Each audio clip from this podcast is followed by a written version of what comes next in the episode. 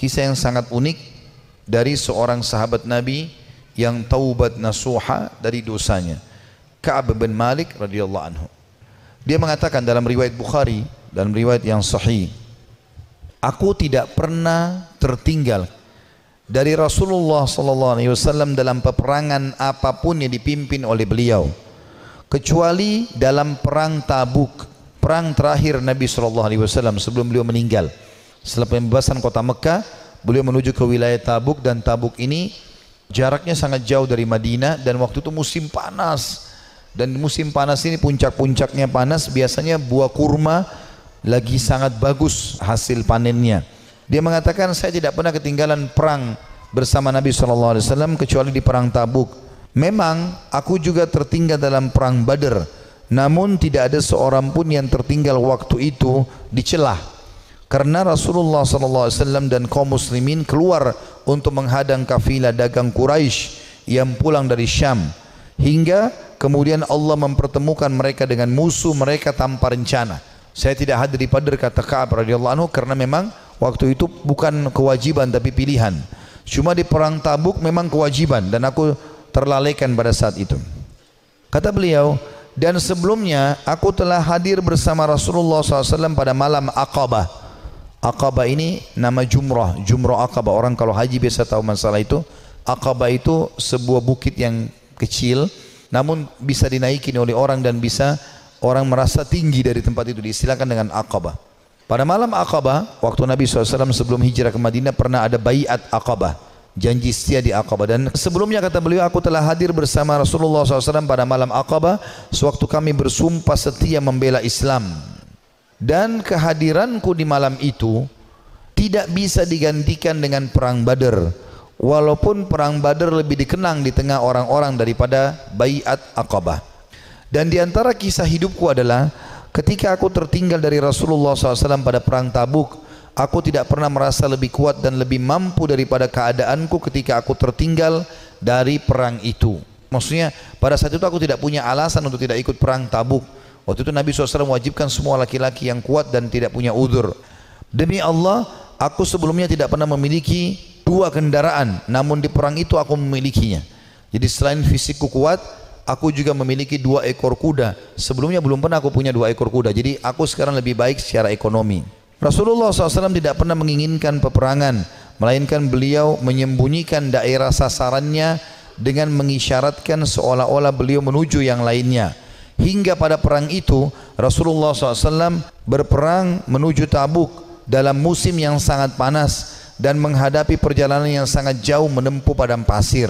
Dan menghadapi jumlah pasukan yang sangat besar beliau menjelaskan kepada kaum muslimin tentang urusan mereka yang sangat serius agar mereka bersiap-siap dengan segala perbekalan mereka untuk menghadapi perang.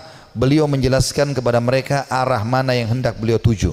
Artinya pada saat itu Nabi SAW mewajibkan semua laki-laki dan Nabi mengingatkan ini yang kita datangi pasukan Romawi. Jumlahnya sampai 250 ribu personil. Jumlah sahabat itu, itu sekitar 30 ribu saja. Orang-orang Islam kata Ka'ab radhiyallahu anhu yang bersama Rasulullah SAW sangat banyak dan mereka tidak didaftar dalam buku induk atau maksudnya buku induk negara. Ka'ab berkata maka hampir tidak ada yang ingin absen dari perang kecuali dia menduga bahwa hal itu tidak akan diketahui selama tidak ada wahyu yang Allah jelaskan atau turunkan. Rasulullah SAW lalu berangkat ke perang itu ketika buah-buahan sedang masak dan pohon-pohon menjadi rindang. Perlu kita ketahui penduduk Madinah, kebetulan Kaab juga orang Madinah, pendapatan utama mereka adalah kurma. Dan pada saat itu musim panas dan puncak-puncaknya kurma akan panen. Sekitar 2-3 hari lagi akan panen, tiba-tiba Nabi SAW bilang jihad sekarang kita harus keluar. Maka ini ujian yang sangat luar biasa. Beliau mengatakan Rasulullah SAW berangkat pada perang itu ketika buah-buahan sedang masak dan pohon-pohon menjadi rindang. Maka aku lebih cenderung kepadanya, kepada hasil panen. Rasulullah SAW dan kaum muslimin yang bersamanya sedang berkemas-kemas dan aku pun segera pulang untuk bersiap-siap bersama beliau. Tapi setelah aku pulang, aku tidak melakukan apa-apa. Aku berkata dalam hati, aku bisa melakukannya kapan saja aku mau. Begitulah keanggapan terus menginjergapku hingga orang-orang terus berbenah dengan serius. Maka pada pagi harinya Rasulullah SAW dan kaum muslimin berangkat menuju perang. sementara aku belum melakukan persiapan apa-apa. Kemudian aku beranjak lalu kembali tapi tanpa melakukan apa-apa. Hal itu membuat akhirnya aku tidak berangkat dan aku tertinggal. Dan aku bertekad akan menyusul mereka pada saat tiba di sore hari. Andai saja aku lakukan itu, maksudnya menyesal, coba aku lakukan ya. Namun kemudian hal tersebut tidak ditakdirkan untukku. Maka ketika aku keluar ke tengah manusia, setelah keberangkatan Rasulullah SAW, aku merasa bersedih. Karena aku tidak melihat seorang panutan untukku. Kecuali laki-laki yang tercelah karena kemunafikannya. Atau orang yang diterima udurnya dari Allah SWT dari kalangan orang-orang yang lemah. Rasulullah SAW tidak menyebut-nyebutku hingga beliau sampai di Tabuk. Beliau bersabda sambil duduk di tengah pasukan Tabuk. Apa yang dilakukan oleh Ka'ab bin Malik? Maka salah seorang dari Bani Salamah berkata, Wahai Rasulullah, dia tertahan oleh pakaian burdahnya dan sibuk melihat kedua sisi tubuhnya. Maksudnya dia tidak ada uzurnya untuk tidak keluar bersama anda. Maka Muadz bin Jabal berkata kepadanya, sungguh buruk apa yang telah kamu ucapkan. Demi Allah ya Rasulullah, kami tidak mengetahui apa yang ada padanya melainkan kebaikan.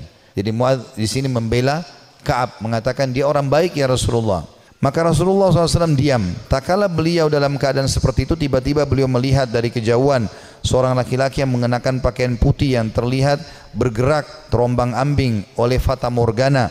Maka Rasulullah SAW bersabda, orang itu adalah Abu Haythama. Ternyata benar dia adalah Abu Haythama al-Ansari, orang yang bersedekah dengan satu sak kurma ketika dicela oleh orang-orang munafik. Jadi pada saat Nabi SAW menyuruh orang-orang untuk berinfak untuk perang tabuk, Orang-orang munafik hadir di situ tapi orang munafik tidak berinfak. Mereka cuma mencaci maki saja. Ada orang yang datang membawa satu kain besar berat diangkat jatuh diangkat jatuh dikasih kepada Nabi SAW. Orang-orang munafik mengatakan ria. Lalu Abu Haythama ini datang radhiyallahu anhu membawa cuma satu keranjang kecil, satu piring kecil kurma lalu dihidangkan ya Rasulullah ini buat jihad di jalan Allah. Maka orang-orang munafik juga menghina Abu Haythama sambil mengatakan untuk apa ini? Mau diapakan dengan tiga empat butir kurma? Tapi akhirnya Allah subhanahu wa ta'ala memuji karena infaknya itu. Ka'ab berkata, tak kalah sampai berita kepadaku bahwa Rasulullah SAW telah pulang dari Tabuk, kesedihanku datang lagi. Aku mulai mengingat dusta dan berkata, dengan apa aku bisa lolos dari kemurkaan beliau besok? Untuk itu aku meminta bantuan kepada semua orang cerdik pemikiran dari keluargaku. Maka tak kala diberitahu bahwa Rasulullah SAW telah mendekati Madinah, hilanglah dariku segala pikiran yang batil. Hingga aku benar-benar mengetahui bahwa aku tidak akan selamat dari beliau dengan apa pun selamanya. Maka aku bertekad untuk bersikap jujur kepada beliau. Rasulullah SAW tiba pada keesokan harinya dan biasanya apabila pulang dari safar, beliau memulai dengan masjid. Dan beliau sholat dua rakaat kemudian duduk di hadapan orang-orang. Ketika beliau melakukan demikian orang-orang yang tidak ikut perang mendatangi beliau untuk menjelaskan uzurnya dan bersumpah kepada beliau. Mereka berjumlah kurang lebih 80 orang yang tidak ikut berperang di perang Tabuk. Maka beliau menerima lahir mereka, membaiat mereka dan memohon ampun untuk mereka serta menyerahkan rahasia mereka kepada Allah Subhanahu wa taala. Hingga aku datang Tak kala aku mengucapkan salam, beliau tersenyum dengan senyuman orang yang marah. Kemudian beliau berkata, kemarilah. Aku datang berjalan hingga aku duduk di hadapan beliau. Beliau sallallahu alaihi wasallam berkata kepadaku kata Ka'ab, apa yang membuatmu tidak ikut serta dalam perang Tabuk? Bukankah kamu telah membeli kendaraanmu? Ka'ab berkata, wahai Rasulullah, sesungguhnya aku demi Allah, seandainya aku duduk di hadapan orang selain anda dari penduduk dunia pasti aku yakin bahwa aku akan lolos dari murkahnya dengan sebuah alasan. Karena aku telah diberi kemampuan untuk berdebat.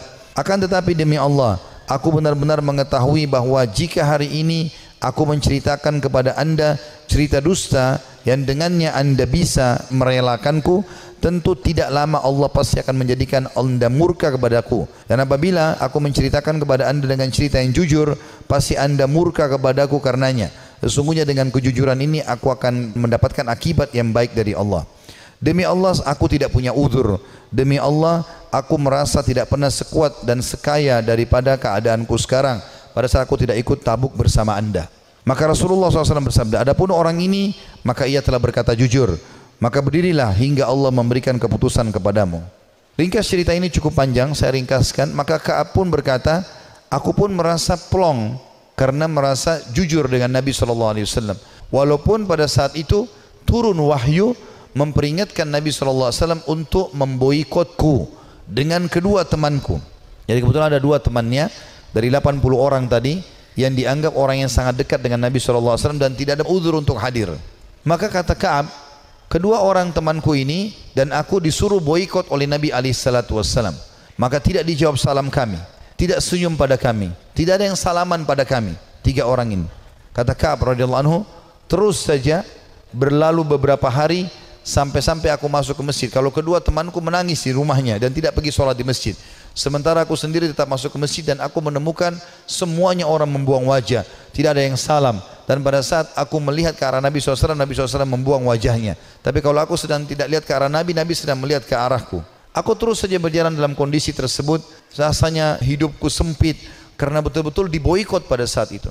Setelah berjalan kurang lebih 30 hari, sebulan dari masa itu, maka datang perintah dari Allah agar ketiga orang ini menjauhi istri-istri mereka termasuk Kaab. Maka mereka pun melakukan itu. Kata Kaab waktu datang utusan Nabi SAW apakah Nabi menyuruh aku menceraikan istriku? Kata utusan Nabi SAW tidak sama sekali tidak. Kamu hanya disuruh pisah saja. Kemudian kedua sahabatku kata Kaab istri-istri mereka memohon kepada Nabi SAW untuk tetap bisa serumah walaupun tidak ada biologis tapi melayani makan dan minum suaminya lalu Nabi SAW izinkan tapi tidak ada biologis di antara mereka Lalu kata orang-orang kepada Ka'ab, "Hai Ka'ab, kenapa kau tidak minta seperti dua sahabatmu tadi?" Kata dia, "Tidak demi Allah. Saya akan menjalani hukuman ini semaksimal mungkin supaya juga pengampunannya maksimal."